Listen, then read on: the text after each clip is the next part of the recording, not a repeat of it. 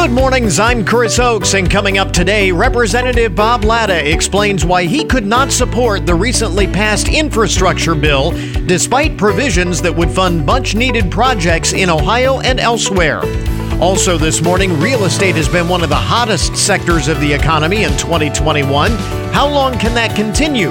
And what's the difference between now and similar conditions ahead of the big crash in 2008? The road doesn't get any easier from here. Findlay head coach Stephen Adams previews the Trojans' regional semifinal game versus Springfield. And we have another collection of recipes that taste like they must be harder to make than they actually are. From Kyra's Kitchen. This is the Good Mornings Podcast Edition for Friday, November 12th, 2021.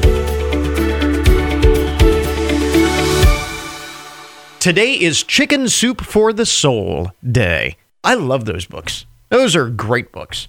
Uh, if you need a reinforcement in the goodness of humanity, that is a uh, those are great books to pick up. Chicken Soup for the Soul Day, Happy Hour Day. It is National Pizza with the Works Except Anchovies Day, World Pneumonia Day, and Fancy Rat and Mouse Day.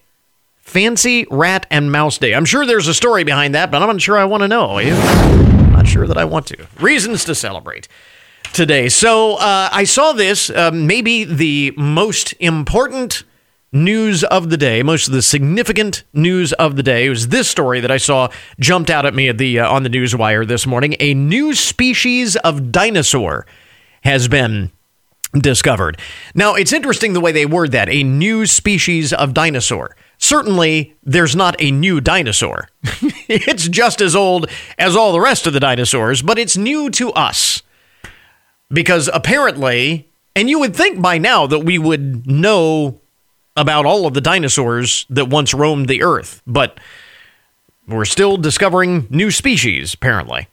Uh, this one, it says, with a bulbous nose, report, reportedly discovered in a box. Uh, Jeremy Lockwood is a PhD student who realized that I guess the bones had been sitting in storage since 1978. And uh, this doctorate student was uh, cataloging um, the the bones, and I don't know where this. Is. I'm assuming a university. It says it's a doctoral student, so I'm assuming this was at a university.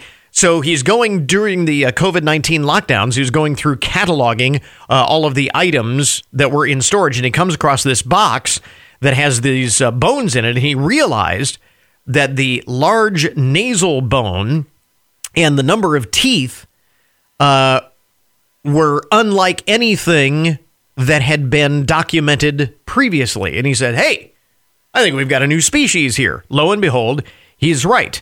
Uh, new species of dinosaur, it says, with a bulbous nose.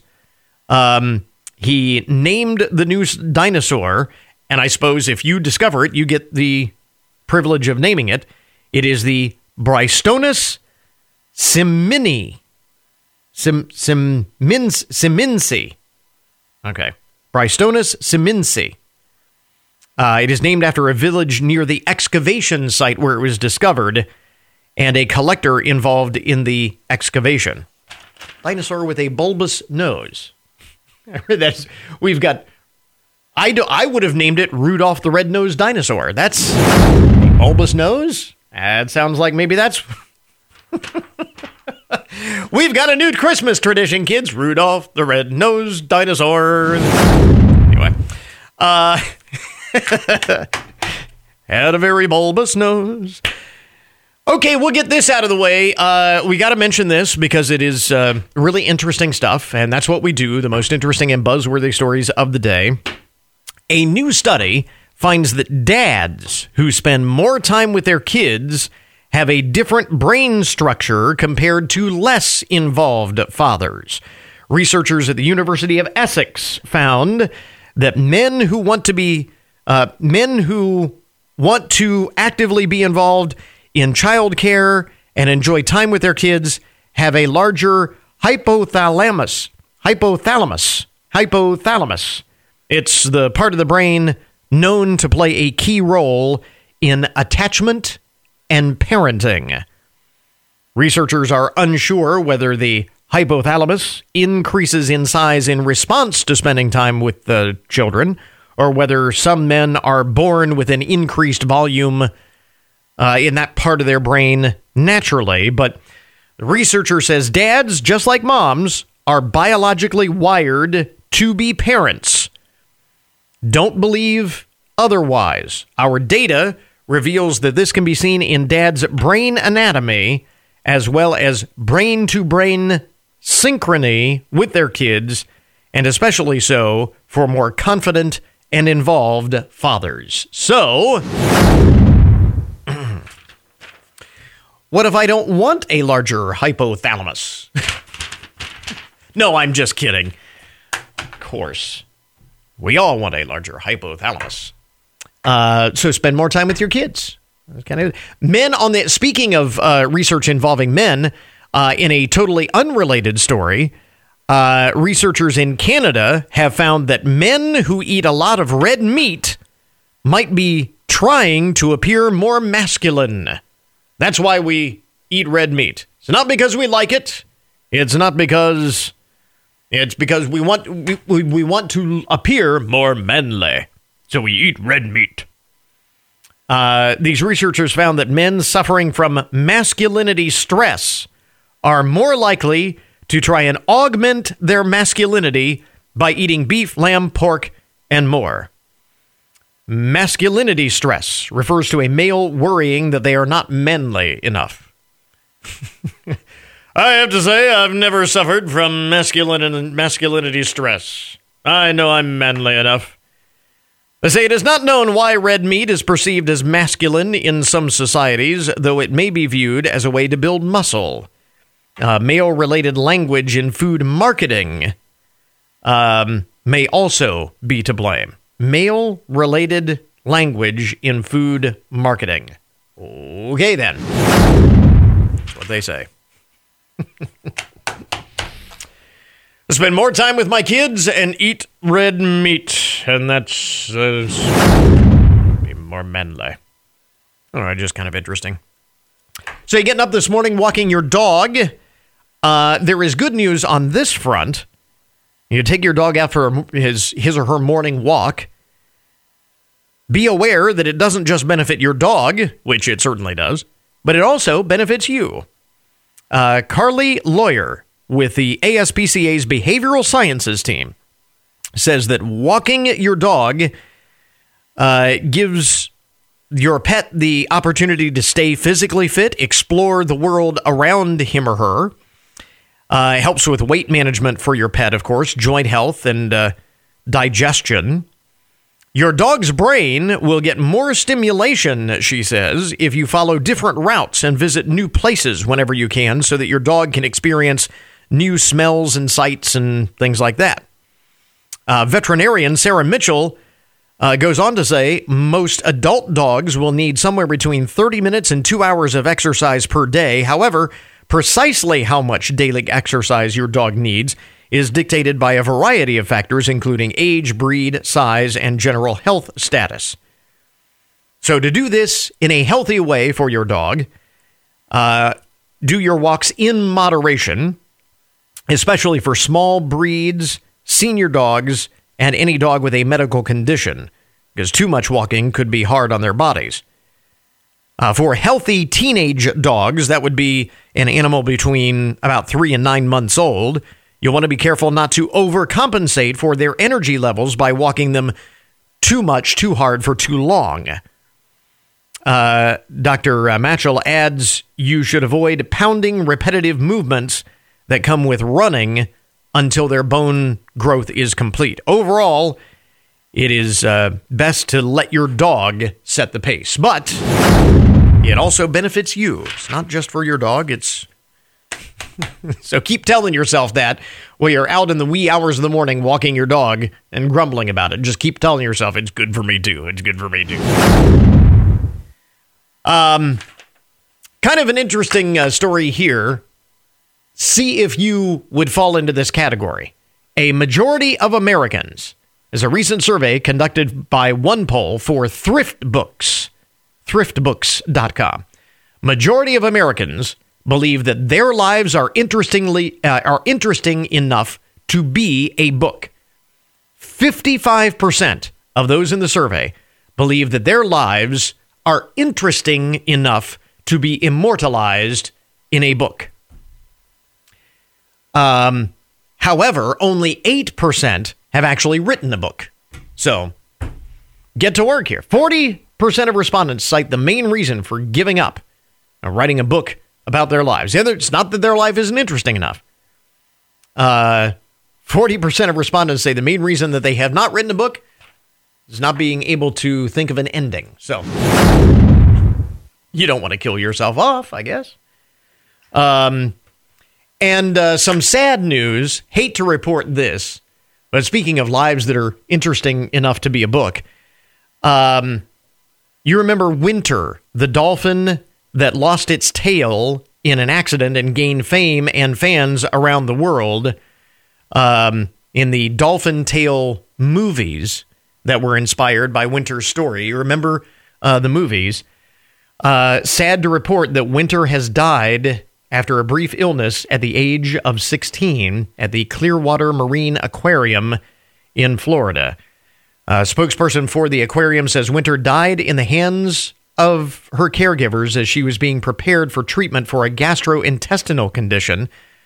Uh, the aquarium rescued Winter in 2005 after she had caught her tail in a crab trap. The story of her artificial tail uh, drew thousands of visitors and became the story of the uh, two Dolphin Tale movies. And we actually talked a little bit about this on the program, I believe, uh, last week. And uh, we actually talked about it in the context of it being good news because at the time when the uh, story came out that she was ill, uh, the uh, doctors, the marine biologists believed that they had caught the illness in time and they could treat it and that uh, she would be okay. But uh, unfortunately, she took a turn for the worse. And as they were preparing her for treatment, she passed away. So, Winter the dolphin, uh, dead at the age of 16. So, sad news there. But uh, she was a, uh, big, big attraction at the at the aquarium there in Florida, and of course, will live on forever in those movies. There you go. Some of the most uh, interesting and buzzworthy stories to get your Friday morning started. WFIN News, I'm Matt Demchek. The WTOL 11 first alert forecast partly cloudy and windy today with a high of 53. Mostly cloudy tonight, a low of 34. A big crowd was on hand at Van Buren as the new Veterans Memorial was unveiled on Veterans Day on Thursday. The memorial is an Eagle Scout project created by Jacob Dieter, a senior at Van Buren High School. My grandpa was a veteran, my dad was a veteran, my uncle's a veteran. You know, I have a family full of veterans. I really appreciate their service, you know, everything they do for us to keep us free in this country. During the dedication, State Rep Jon Cross presented Jacob with a special proclamation from the Ohio House of Representatives and said a flag that flies at the Ohio State House will be presented to Jacob in honor of his efforts in creating the memorial. See video of the memorial on our website. The youngsters at Findlay's Chamberlin Hill Elementary waved flags and held up homemade signs thanking veterans during a Salute to Veterans drive through parade on Veterans Day. A long line of vehicles slowly made its way through the school's driveway as third, fourth, and fifth graders saluted their local veterans. See video of the drive through parade on our website. Winter Safety Awareness Week begins on Monday in Ohio, and state officials are preparing for a colder than usual winter season. Forecasters are also predicting not only colder temps, but more precipitation this winter. The Ohio Emergency Management Agency is reminding Ohioans to take time to restock their emergency supply kits and to ensure that their home and vehicles are prepped and maintained. Fans of the Findlay Trojans are invited to join a football spirit caravan for the trip down to Bellefontaine today for the playoff game between Findlay and Springfield.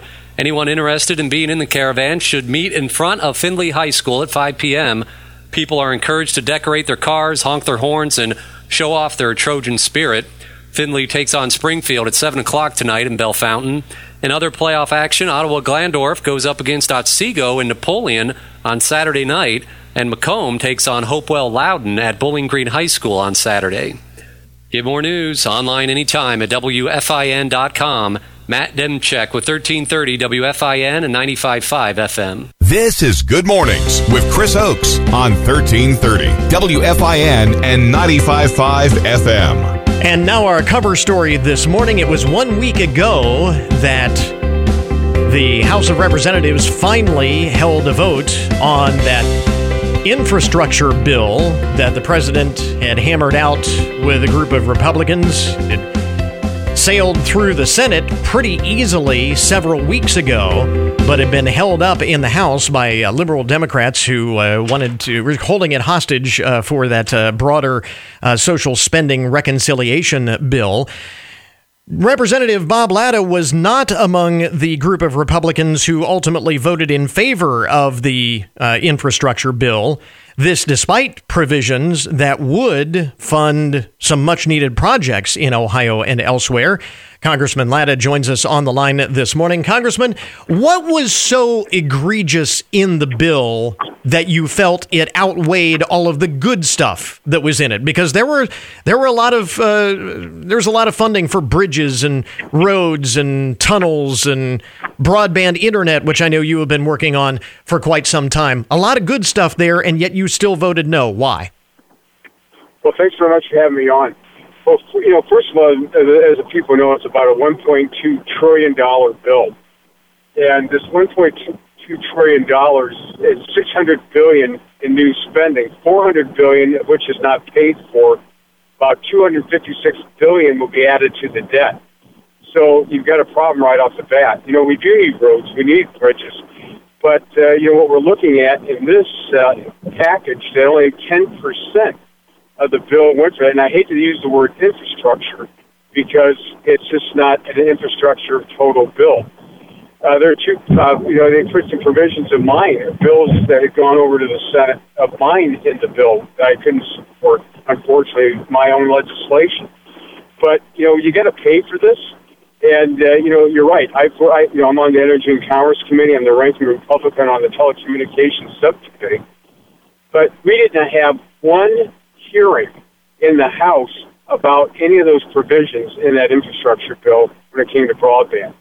And as I pointed out to the vice president in a, uh, a Zoom call that I was on with her, that uh, you know they, they had problems with the bill that they take about 56 to 58 percent of all Americans right now that have some type of broadband classify them as being unserved, and I'm really worried about what that's going to do with our rural areas.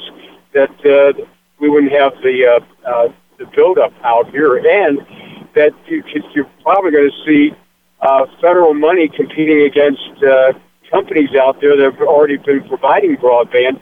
So we're going to have overbuilding. But none of this was, uh, you know, done we didn't couldn't do anything about it because they didn't have any hearings. So, what is your response? And and part of what you were just saying is kind of the answer to this question, but I, I want to uh, ask you uh, more directly uh, because some have uh, some have charged that this was the perfect example of Washington dysfunction. Liberal Democrats held this bill up because they weren't getting all the social spending they wanted in the reconciliation bill. Republicans balked because of the many of the reasons that you just mentioned. What happened to compromise where everyone gives a little? Is this an example of everyone holding on to their extreme positions and not wanting to give an inch? No, I no, I think it's this. I served on the Transportation Infrastructure Committee when I first went to Congress. We should have an infrastructure bill that deals with infrastructure. What the president, the Democrats did, they were classifying everything as infrastructure and what they wanted to get done and, and all the spending. So, you know, this is, and also, you know, when you go to the gas station and uh, every 20 cents out of every every dollar that leaves, you know, every American goes to uh, uh, not for roads and bridges, but it goes to pay for some type of a uh, mass transit. That how, how, how the people in Findlay benefiting from that? So, you know, we need to talk about roads and bridges, but uh, not, you know, at you know, probably 75% of this bill had nothing to do with any type, anything to do with uh, either roads and bridges, Corps of Engineer, or any type of broadband. I also wanted to ask you about this because uh, it was rather ironic that this happened almost at the uh, same time. They're talking about uh, improving infrastructure. Uh, you wrote a letter last week to the White House expressing concern over a report, and I believe it might have been in the Wall Street Journal initially. I'm not sure exactly where the initial report was, that the Biden administration was looking into the possibility of shutting down uh, a, a, an oil pipeline in Michigan, uh, bringing oil in from uh, Canada into uh, into Michigan. Initially, uh, when asked about it, they danced around the report, but then they admitted that they were studying it. studying it. How likely do you think? Think this is that uh, they are uh, actually considering shutting this pipeline down? Well, that's a great question. I was just on Fox with friends with two of my uh, Michigan colleagues at the refinery up in Oregon. And, you know, when uh, we sent the letter uh, to the president, because when you look at it, that brings 540,000 barrels of energy uh, through Michigan into Ohio and also into Ontario. And uh, when you look at uh, for natural gas prices going up about 45% for the average American to heat their home this winter, 54% for propane, this is serious. And our farmers are drying grain right now. And, you know, when you look at what's happened with this administration, you know, killing the Keystone XL, 840,000 barrels of oil in a day, that, uh, you know, we, we can't have that happen. And so, you know, we, we quite a few of my colleagues joined with me in the letter, and we want to make sure that uh, they heard our, our, our voices. And right now, the uh, president. Did we lose? Did we lose? Uh, we might have lost uh, the congressman. Uh, I know he was uh, on the move. Uh, he was traveling uh, today, so may not uh, we may have lost the uh, connection with uh, Congressman Latta uh, there. And uh, let's try that again. Congressman, are you there? Okay, sorry about that. Yeah, no, that's that's quite all right. So the, administration, the, the, administration is looking at now looking at their Corps of Engineers study, but I think it looks much better now. But there's a problem that the governor of Michigan is the one that's pushing the kill line five. And uh, we cannot have that happen because uh, again, uh, we Northwest Ohio depends so high, highly on that one pipeline. That uh, and, and, that brings up a good point. I was going to say that uh, there have been some concern from Michigan uh, uh officials that uh, there were concerns with the pipeline. Uh, couldn't it be just as easily that the federal government is now studying this just to make sure that it doesn't need any upgrades or repairs? And would that be something that would be covered in that infrastructure bill? Well, uh, what they're, they're looking at is Enbridge is uh, right now wanting to put in a new uh, uh, pipeline. What they're going to do is put a tunnel in under the lake up uh, in Michigan, and so uh, they're, they're it's like a half of half. I think it's uh, five hundred billion dollar project. It's massive what they're going to spend to put this pipeline in.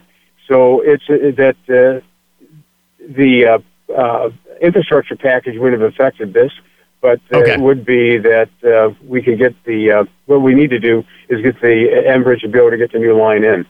Uh, so again, that will be uh, an issue that we will continue to follow uh, moving forward. Again, because it does impact uh, our region quite significantly. Again, Representative Bob Latta with us uh, this morning. His thoughts on the infrastructure bill and the uh, possibility of that pipeline shutdown that was reported last week.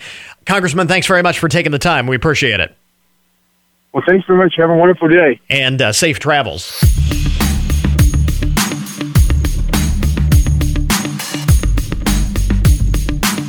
Well, you don't need me to tell you this. You just drive down any street in America, and it is immediately obvious that the real estate market is booming. So now that we're closing in on the end of 2021, looking ahead to 2022. We are joined this morning by Kenny Parcell. He is first vice president of the National Association of Realtors from the Realtors Conference and Expo going on this week in San Diego. And Kenny, it says here that nationally, 86% of homes sold in September alone were on the market for less than a month. That is nearly 9 out of 10. How long can that continue? Well, Chris, the big uh, thing is to remember all real estate is local, and so you know no such thing as a weather, national weather forecast, and so it's the same as your local real estate market. And so, depending on inventory and and job growth, you really you got to talk to the local realtor to tell you what's going on in that market.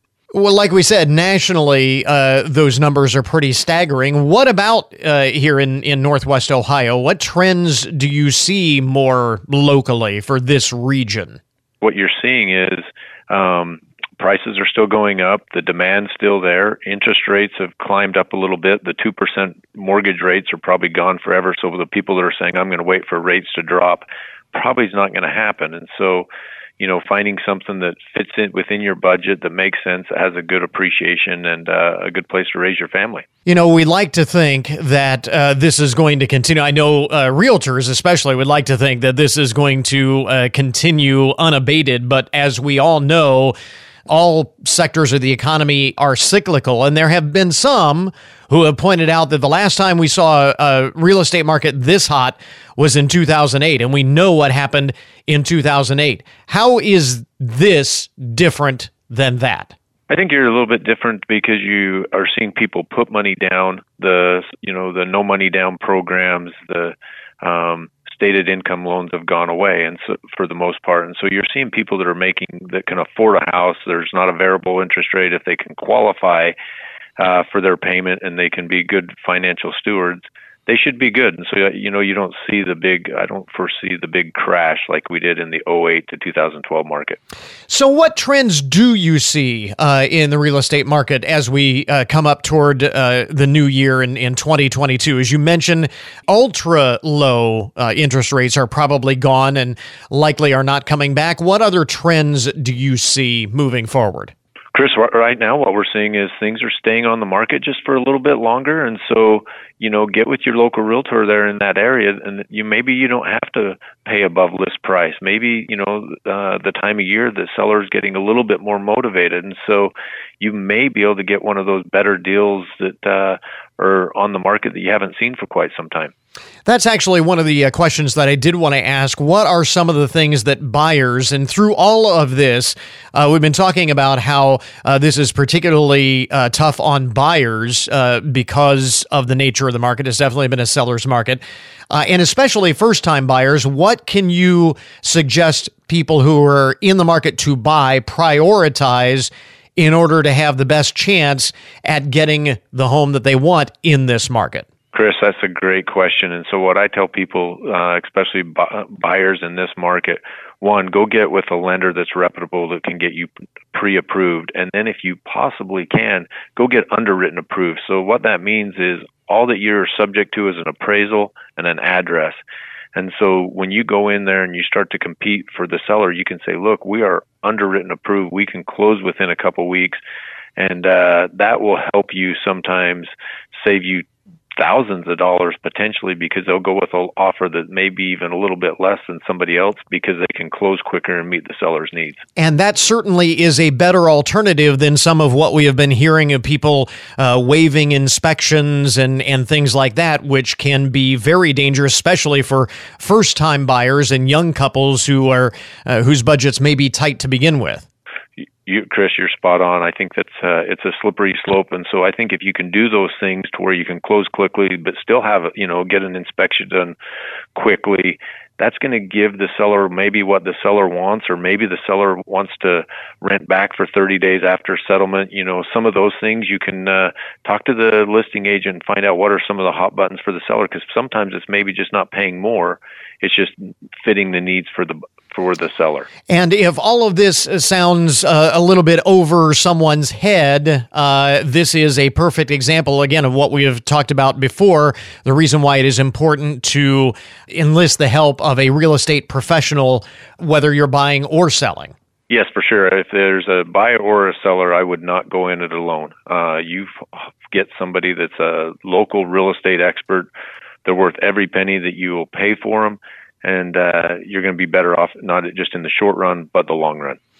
Again, Kenny Parcell is first vice president of the National Association of Realtors uh, from the Realtors Conference and Expo going on this week in San Diego. And Kenny, where do uh, folks go, again, wh- whichever side of the equation they're on, buyers or sellers, uh, get more uh, resources and information? Chris, I'd go to nar.realtor and uh, or you know uh, look for your local realtor at your local board and uh, check their reviews and uh, find somebody that knows the market that fits your personality that's going to do you the very best job in the home listing or buying process.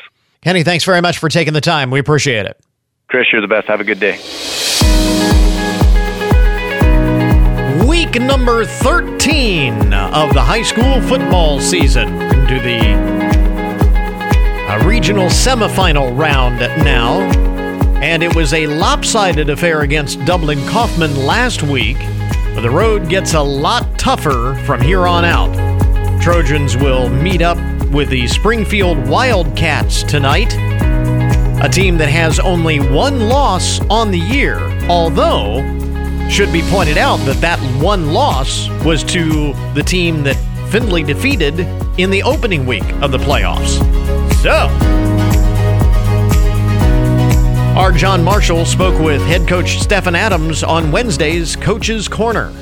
Last week, you said you were getting encouragement from former players who had had some bad luck against Dublin Coffman, saying, "Go out and get them." Yep, get them. You did. Absolutely. Thank you. I was very proud of our our kids, proud of the coaching staff. I thought everybody did their part, and even proud of our home environment as always. And uh, when you get all those things together, it produced in a win. It was just a great, great night, great weekend. Isaac James in particular, spectacular. 190 yards on 13 carries, past the hundred or the thousand yard mark for the season.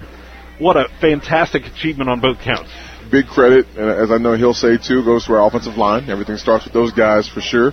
Um, but you know, big credit to him and his style of running that I think really, essentially, almost broke the back of uh, you know uh, of our opponent that night, just because you know we've been very explosive in the pass game, you know, and we've been pretty dominant come late in the run game. But you know when he ripped off that 80 80 yarder uh, and took it to the house, I know that's a very tough tough de- deal because now what do you want to do? Who do you want to defend, and how do you defend when both sides, passing and running, uh, are clicking? Right, Ryan Montgomery, 14 of 18 passing, six to Max Roth, six to Ben Ireland including two touchdown passes. Those guys are, are, are top athletes, and, and that's who we want to get the ball to, and then uh, they make things happen when the ball's in their hands. So, you know, it, it, it is exactly that. You know, you have two capable guys on the outside. Honestly, not two. We have four or 5 mm-hmm. uh, and then we also have a, a line who is, uh, you know, clicking right now, and the same guys have been playing together for the last so many weeks. So it really is a pick your poison type deal, and uh, it's a, it's a luxury. I'll say that. And defensively, Sam Wyrau yeah. had ten tackles to yep. lead the team. Word is that the, with the last one, he earned the record for most tackles mm-hmm. in a mm-hmm. single season. Yep, confirmed. Yeah. And uh, you're not done playing for the year either. We're not done. We're not done playing. We're yeah. not done playing. Those guys are doing well, and a big credit to Sam Wyrau. He's really been an uh, an elite leader for us as far as this year goes, being a captain and uh, really kind of picking up his play uh, all year long. But really, this tail, this second half, he's been playing uh, some of the best football around. So uh, very proud of him, and also just kind of the spearheading and leading. Uh, the efforts on our defense side as well. The home crowd was great. You protected the home turf all season long, 7 0, but it's neutral sites going forward. The game this Friday against Springfield will be played at AccuSport Stadium in Bellefontaine the word is there's a bus going to be going. Yeah, we got uh, our buses are going, and right now, if I'm not mistaken, from the word I had, I think there was about a hundred. Let's just go with a hundred twenty students or, or more. Sounds like uh, willing to take a bus to go down there and uh, be part of the Spirit crew and uh, fill the stands up. So uh, I think the generated excitement is there. Uh, we've done some things this week to kind of generate some more excitement and get our fans to come down and check us out because they give us that little boost and that energy. So uh, I'm hoping it's a good showing. I know it's going to be actually. Yep. Springfield yes. ranked number five in the AP poll at the end of the season. They got the number two seed in the region. They've gone 11 and one this year. What seems to be maybe a, a little bit of a good sign for your Trojans is that their one loss was to Miamisburg, a team that you beat in week one of the playoffs. Yeah, and you know they, you know we've seen film, and we we don't want to hang our hat on, you know, we're guaranteed to win just because of that, but we do you know, always take bits and pieces and watch and what, what did they do that really kind of threw them off their game or uh, what do we have in our system, both uh, offensively, defensively, and in our special teams to kind of gain an advantage. Um, you know, but I, I feel we're for what they have and the athletes they have, and they're a very good ball club. Uh, I think what we've done and what we're doing, uh, we're pretty confident in our guys' ability too. Their quarterback, Tashawn Smoot, Smoot Yes. is the man to stop. He's thrown for over 1,900 yards with 17 touchdowns against eight interceptions. He's also their leading runner with over 700 yards and 18 rushing touchdowns, too. Yeah. He, he's the engine behind all their all offense. There's no doubt about it. I mean, they got some skill guys too um, that are pretty scary on the outside, but everything goes through him. I'd say last week uh, the kid we, we faced against Dublin Coffman was a, a bigger body, uh, more kind of a vertical, get downhill threat as far as running the ball goes. Uh, this guy's pretty twitchy. Uh, he's athletic and he runs extremely hard, and, and and he takes off when the opportunity presents itself. So we got to do a good job of being disciplined uh, and making him a little uncomfortable, but also being there when, when the plays and opportunities to make a play present themselves. When he does hand it off, there are a couple of men to watch, Ramon Brounder and Javen Norman, Yeah. who each have over 400 yards rushing themselves.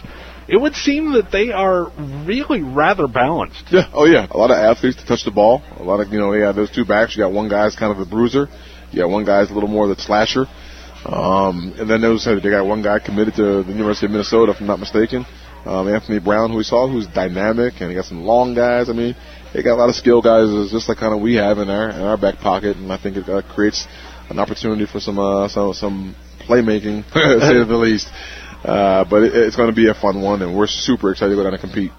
Springfield and Findlay from Bellefontaine High School this evening. Tim Montgomery and Cliff Height with the call here on 1330 WFIN, WFIN.com, and 95.5 FM. Pregame starts at 6.30 this evening right here. Best of luck to the Trojans. Some other action this weekend around the area. On Saturday night, McComb and Hopewell Loudon will meet up in Division 7. That one will be live on our sister station, 100.5 WKXA, tomorrow night. Gary meets Crestview in Division 6. Elmwood takes on Elyria Catholic in Division 5. And also in D5, Ottawa Glandorf and Otsego. That one over on 1063 The Fox.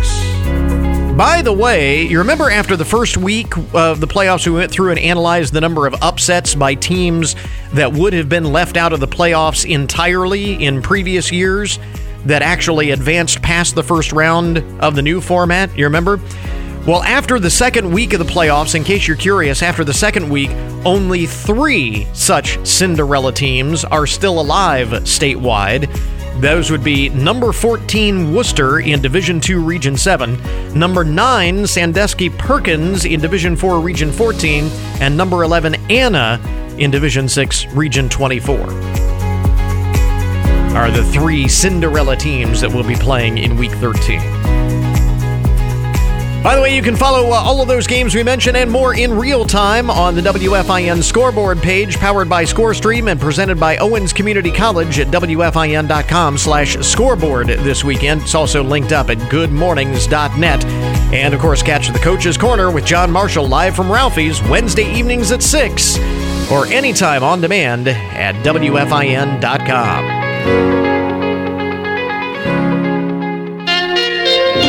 Interrupt this program to bring you a broken news alert. Today's update on the odd and unusual side of the news brought to you as a public service, more or less, of Hancock County Veterans Services. Have a uh, lot of broken news to get to this morning. A wildlife trooper in Alaska has stepped down from his post after allegedly stealing an aircraft from an airport 50 miles southwest of Fairbanks. he stole a plane. Heard of stolen vehicles before, but stealing a plane, what are you going to do with it? I mean, what do you. The U.S. Attorney's Office uh, for Alaska says Timothy Abbott falsely claimed to have purchased the airplane back in November of 2019 while attempting to register it with the FAA. So he stole it and then tried to register it as, as his own. He even submitted a fake bill of sale uh, to the agency to transfer the plane's title to himself and then took the plane off the lot. Police began investigating after the plane's owner reported it as stolen. Wait, wait a minute. Did that? uh, Mr. Abbott has agreed to resign his position as an Alaska wildlife trooper and give up his law enforcement credentials. Yeah, I, I would think that that would uh, that would be that would be a factor, a, a uh, disqualifying factor, as they say, for law enforcement position. If you steal a plane, Uh, in Las Vegas, uh, a man by the name of Michael Corral has uh, been charged with uh, suspicion of DUI. What makes this story interesting is, again, uh, it involved a stolen vehicle. It was uh, an unmarked police car that was stolen. and and it gets better. Uh, Mr. Corral is actually Officer Corral of the Las Vegas Metro Police, and he was charged with stealing an unmarked police car while off duty and inebriated. Uh, police realized something was up after two dispatchers received inaudible radio traffic from the unmarked squad car, which was supposed to be parked at a police station at the time. uh, he was arrested when he drove back to the station about an hour later, reeking of alcohol. Again, I have a feeling that he may be forced to resign his position due to a disqualifying uh, event. Talk about an unusual theft. Nothing is safe anymore, even the trees in your front yard, apparently. A Virginia couple is currently on the hunt for a tree thief. On Wednesday, it took less than 60 seconds for the culprit to take a shovel to the ground and make off with the couple's palm tree from their front yard. Uh, Zach Teslovich shared that the palm was more than just a tree for the couple, which is why they want the thief caught. He married his wife Morgan on Earth Day, and so they wanted to begin uh, a tradition of planting a new tree every year on their anniversary. And uh, they said the thief took that away from us. He's not going to let it ruin things, though. Um, Zach and Morgan plan on planting a new tree next year on their anniversary, but this time maybe in a less conspicuous spot. Who steal a tree from someone's yard? That's crazy. Uh, crazy road rage incident. And this was a, a, video that was uploaded to Twitter this week, shows a very dramatic confrontation in Portland between two drivers. One man gets under gets out of his car brandishing a samurai sword while running toward another driver as he exits his car with a huge rifle. I don't know how this thing ended but I saw that and I thought, who carries around a samurai sword in their car? That's what made that one just weird for me. Who carries a samurai sword in their car? That's, you're just looking for trouble if you do that. Uh, this might seem like a dream. In Hawaii, some folks discovered a stream of alcohol. As a, a literal river of alcohol. A stream found to have been contaminated by runoff involving high amounts of drinking alcohol. Uh, it's from a storm pipe next to a freeway on Oahu, said to have come from Paradise Beverages, which owns a warehouse across the freeway. State Department of Health officials looking into the cause, saying the drain is no longer leaking the polluted water. Hawaii News Now took a sample of the water to be tested and found more than 1% of the water was alcohol. Is that a problem or is that a dream? Is that a, probably causing traffic jams along the highways? Everybody brought their growlers. And uh, finally, in the broken news this morning, it's amazing the confessions that some people will make online. An anonymous man recently took uh, to the online bulletin board site uh, Reddit, saying, admitting that he got rid of his wife's aggressive cat while she was away visiting family and replaced it with a friendlier cat that looked exactly the same. he claimed that she never knew the difference. He said the, the other cat was scratching everyone, hissing at everyone, didn't want to use its litter box half the time. My wife insisted she could get it to behave better, but one week when she went out of town to visit her family and I was supposed to uh, be home cat sitting, I went to the local animal shelter and traded it out for a new one.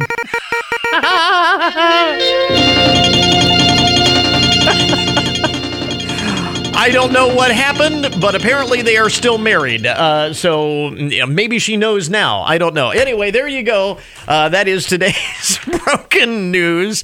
This side, uh, this report in the odd and unusual side of the news, brought to you as a public service, more or less, of Hancock County Veterans Services. We now return you to your regularly scheduled programming.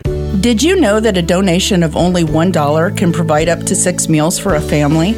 I'm Tommy Harner, CEO of West Ohio Food Bank, and with your support, we can bring food to areas in need. Fresh and nutritious food like fresh fruits and vegetables, dairy, and protein. As we team up with our partner agencies, we are working harder than ever at our mission of ending hunger together. If you'd like to volunteer, donate, or host a food drive, contact us through our website at WOFB.org. This message provided by WFIN. Time now for your daily download, the numbers behind the news and the statistics that shape our lives. We are just under two weeks away from Thanksgiving 2021. And of course, last year, you remember the pandemic clamped down on our traditional Thanksgiving plans, at least for many of us. But a new survey shows that even more people plan to celebrate alone this year than did last. Uh, 44% of those in this poll of 2,000 Americans, 44% say they cooked a holiday meal by themselves for the first time in 2020. 58% say that they intend to do so this year as well. This despite the fact that 72% in this non scientific survey, 72% thought last year's lonesome Thanksgiving was actually more stressful and yet more people are going to do it this year than last. Uh, that said, for those who plan to once again have a traditional Thanksgiving this year, 40% said that they were most looking forward to baking, uh, which is a new skill that many of us learned during the pandemic. 37% say they look forward to making and eating that special family dish. 34% couldn't wait to listen to holiday music which, by the way, you don't have to wait. You can put that on any time. Just ask my wife. and 31% in this poll actually want to see their families in person. So it's one of those things we always gripe about how our families, uh, family get togethers are, are so stressful and, and such a pain. And it's a case of I think you don't know what you've got until it's gone. We missed it last year, and uh, one out of three basically say, "Yeah, I'm ready to see my family again." Once again, my wife Kyra has joined us in the studio. It is time for another collection of recipes from Kyra's kitchen to finish up the week. Good morning. Good morning.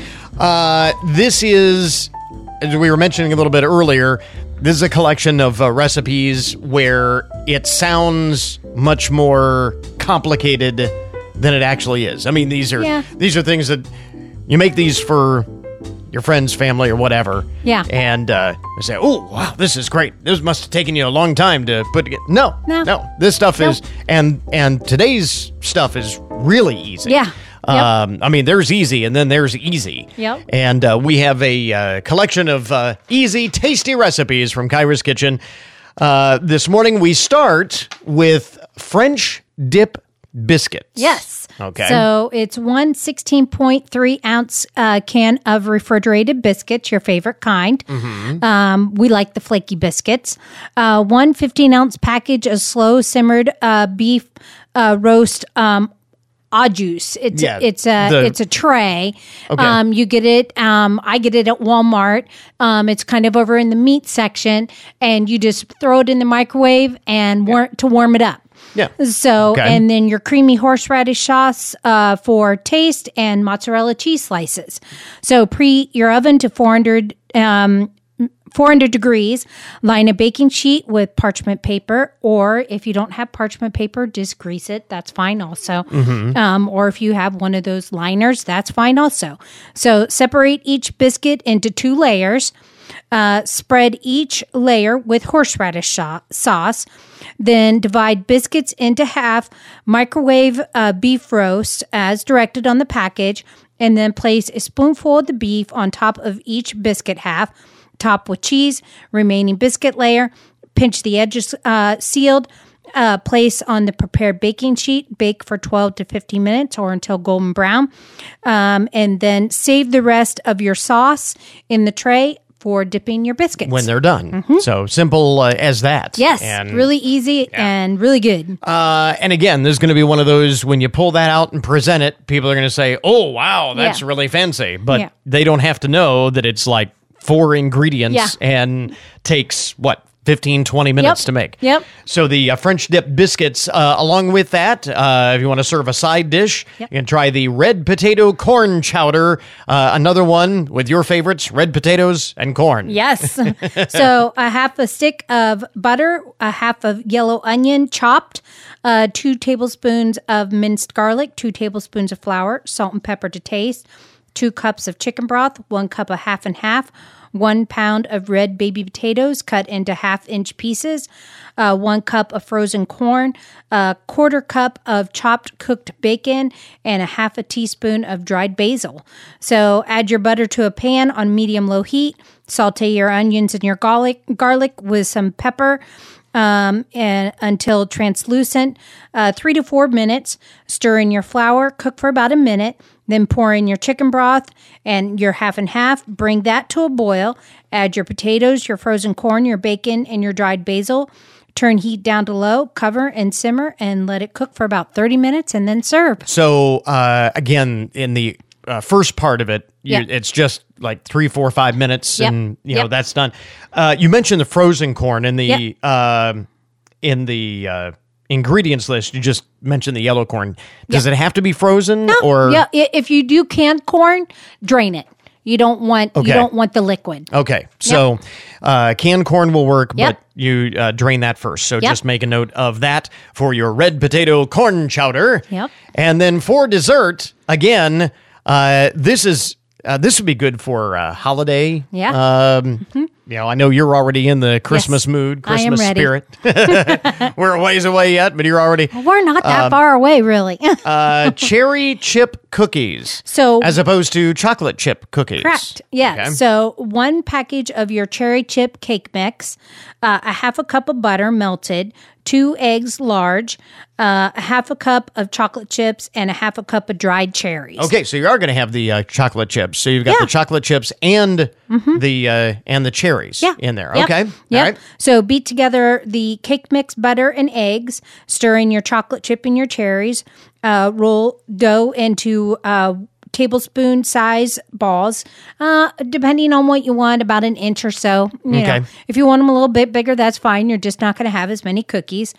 Uh, place on an ungreased cookie sheet. Bake at three fi- 350 degrees for about nine to 11 minutes, and you're done. And that's it. That's it. That is it. Yep. Um, again, because it's cake mix, Yep. uh, you- there's not really a whole lot of preparation Mhm. involved Right. here. Yep. And those are going to be uh, kind of like cake cookies. Yeah. Uh, Yep, they're gonna be kinda chewy. Consistency? Mhm. Okay. Yep.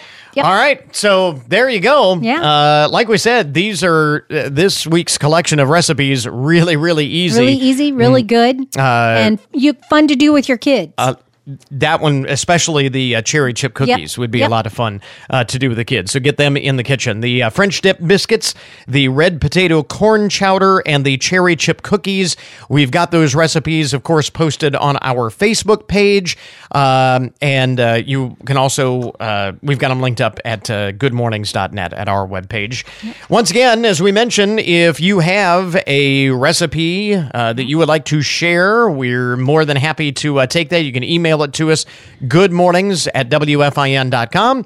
If you have an idea for a theme, Yep. Or the holidays are coming up. Holidays if you have coming. a favorite recipe from your holidays, please share them. or if you are looking for a Yes. recipe, and we've had a couple of folks uh, ask questions hey do you have a good recipe for this or that or the Mhm. other thing if there's something you've been looking for um, we'll put kyra on the case. Again Yes. you can uh, email us uh, any of that information uh, request or something you want to share. Good mornings at wfin.com and again uh, our facebook page for this week's recipes also linked up at goodmornings.net recipes from kyra's kitchen this morning. My wife kyra thanks very much. You're welcome. And that is our podcast for today. I want to thank all of our guests for joining us on the program this morning. And remember, you can get more details about all the topics that we talk about each day on the show at our webpage, of course, goodmornings.net. Big day on Monday. It is a major partnership between BGSU, the University of Findlay, and Owens Community College. Economic Development Director Tim Mayle explains what the Center for Advanced Manufacturing and Logistics means for the community. Plus, the City of Findlay looking for a few good people to serve on a variety of boards and commissions. Mayor Christina Muryn will explain how you can put your talents to use, and we'll tell you all about this year's Wreaths Across America campaign and how you can help out this most worthy cause. So until Monday morning, that is Good Mornings for this morning. Now that you've had a good morning, go on out and make it a good day, a great weekend. We'll catch you back here next week.